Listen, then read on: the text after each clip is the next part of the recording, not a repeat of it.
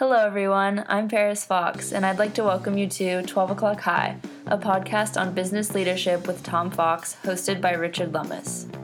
This is Tom Fox. Richard Lummis is on assignment this week, so I am visiting with Amy Barnard-Bahn, a well known compliance and leadership expert, to take a look at five of the top leadership failures and scandals from 2019.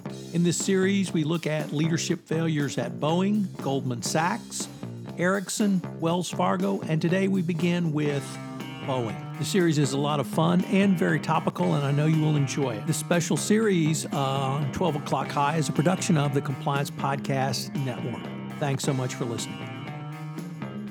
Hello, everyone. This is Tom Fox back again with Amy Barnard-Bahn in our five part exploration of corporate and leadership failures from 2019. Today, we're going to take up one that had a long tail and may have a long head uh, going forward. It's just not clear at this point, and that, of course, is Wells Fargo. So, Amy, first of all, welcome back. Thank you, Tom. Uh, Amy, uh, I think we have uh, visited on this case for several years now, and uh, um, but last year saw uh, at least more challenges and struggles by the bank. Starting off with, they could not. first of all, their last CEO uh, was just uh, made some terrible missteps in public that led to his resigning to pursue other opportunities.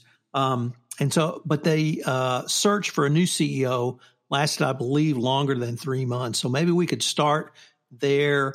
Why was this perceived to be the most challenging job in corporate America? And now, having filled that role, um, if the CEO called you tomorrow and said, Amy, uh, give me three things you think I should be doing, what would you tell him? Okay, Tom, good questions. I'll start with the first one. So, why was this one of the toughest jobs to fill in America? Well, because it's it's a it's a tough job. It took them six months actually to fill this job, you know, and they had to sweeten the package to twenty three million dollars. So, you know, uh, it, it, was a struggle. Um, you, the bank needed someone who was willing to take on a, a serious turnaround while enduring incredible scrutiny from regulators. And as you probably know, they still are under regulatory growth restrictions.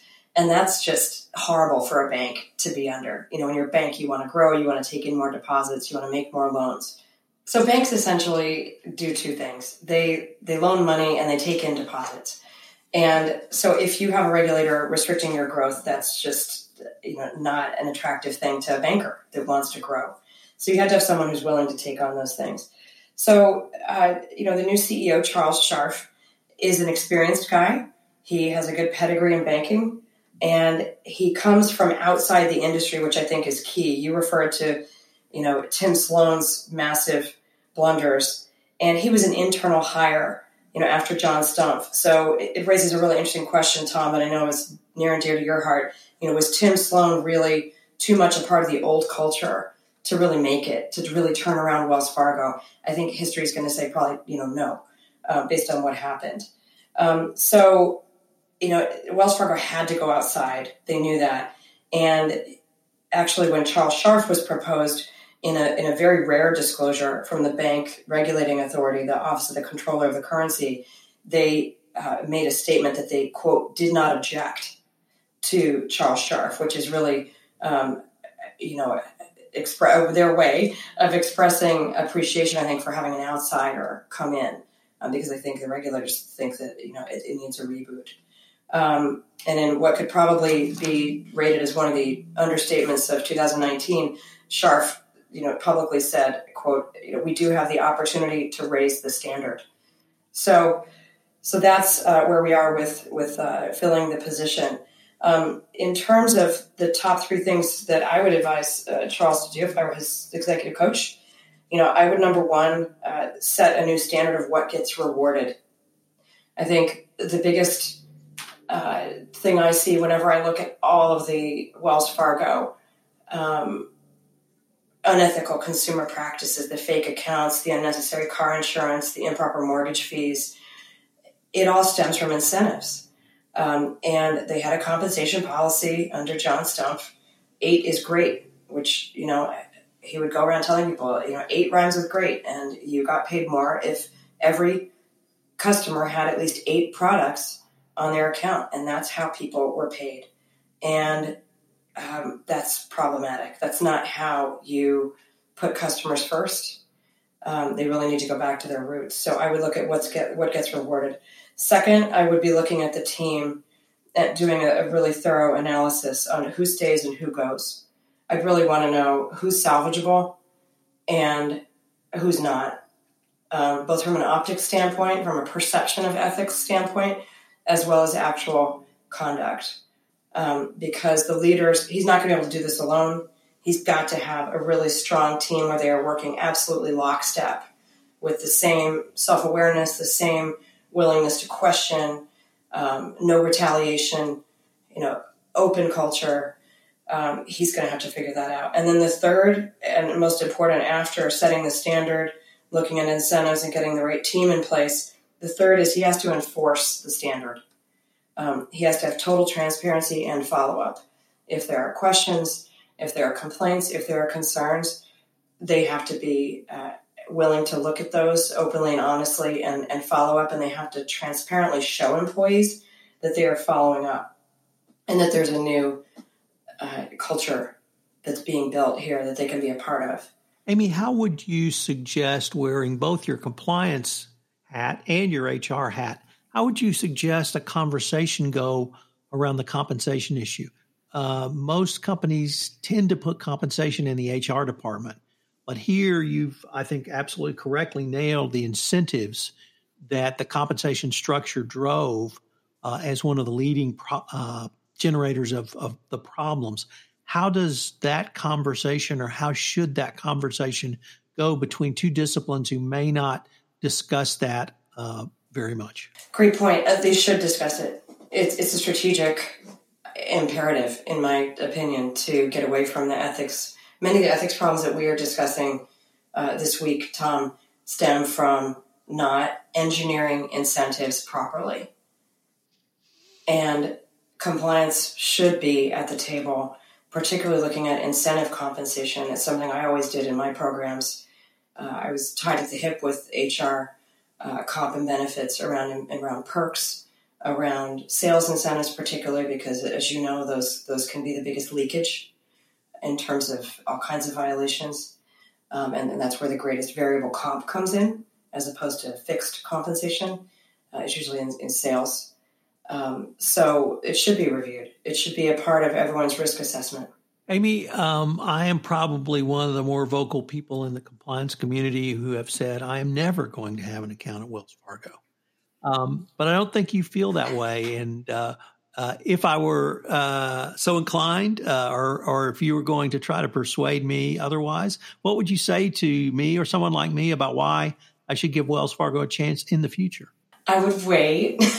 I wouldn't tell you to go in uh, right away. Um, good question. I had an account with them when I first uh, moved to California from the East Coast. I I would look for signs that they are making the changes they need to make.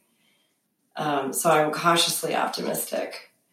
And again, I think they're one of the great uh, American companies. You know, founded in the gold rush, have a have a you know wonderful history as the Pony Express and delivering mail across the West. And there's, I think there's a certain romance, and I'm probably um, subject to that, having you know adopted the Bay Area as my home now, and you know, you go into their offices and you see the the, uh, the stage coaches, and it just they were built on grit and they were built on um, entrepreneurship and helping people, you know, actually, you know, get money into a bank as opposed to put it under their mattress. So I just, I just hope they can turn it around. And then the, this uh, scandal, this continuing scandal, is one that has been going on at least uh, five years. I'm sure there was a regulatory investigation before that. How do you try to keep your employee base not simply motivated, but moving all in a direction where they're not completely depressed? Where else and what else are we going to hear about? Yeah, they they've had a lot of people in retail leave, which is you know consumer facing. They've been a little defensive about that, saying you know it's it's, it's a normal rate, but I don't know Um, having worked in banking myself, uh, you know, good retail people are, are, you really want to keep them. Um, it's it's a tough position, and um, so I I would say you'd have to have boots on the ground. You'd have to have really strong leadership, um, regular meetings. Um, I, I, would really want to be close. I, w- I would have a, a, communication strategy and a management by walking around strategy at, at the top, middle, um, and and bottom up levels to to really engage employees to make sure that they are feeling like you really care again. Because clearly this is a culture that for a long time um, ignored complaints fired people that were whistleblowers. I mean it, it's just astounding. What was it? 5000 people were, were terminated right it's um it's horrible when you, when you think about it from a from a culture standpoint from an hr standpoint from from uh, just a human capital standpoint, um, there's going to be a lot of rebuilding that needs to be done. Uh, Amy, unfortunately, we are near the end of our time, but I hope our listeners will join us uh, tomorrow for our concluding episode, where we're going to look at the newest uh, corporate scandal on our list, one that uh, literally arose uh, to the public's consciousness in 2019, that being the company Ericsson. Amy, I look forward to continuing the conversation. Me too. This is Paris Fox again. We hope you enjoyed this episode of 12 O'Clock High, a podcast on business leadership with Tom Fox. If you enjoyed the show, please go to iTunes and rate the podcast. Thank you for listening. Hello, everyone. This is Tom Fox again. I hope you've enjoyed this episode of the five part exploration I'm engaged in with Amy Barnard-Bahn around key leadership and corporate failures from 2019. I hope you'll join us tomorrow for our concluding episode where we take a look at the largest FCPA settlement from 2019, the Swedish company Ericsson. This podcast is a part of the C Suite Radio Network. For more top business podcasts, visit c-suiteradio.com.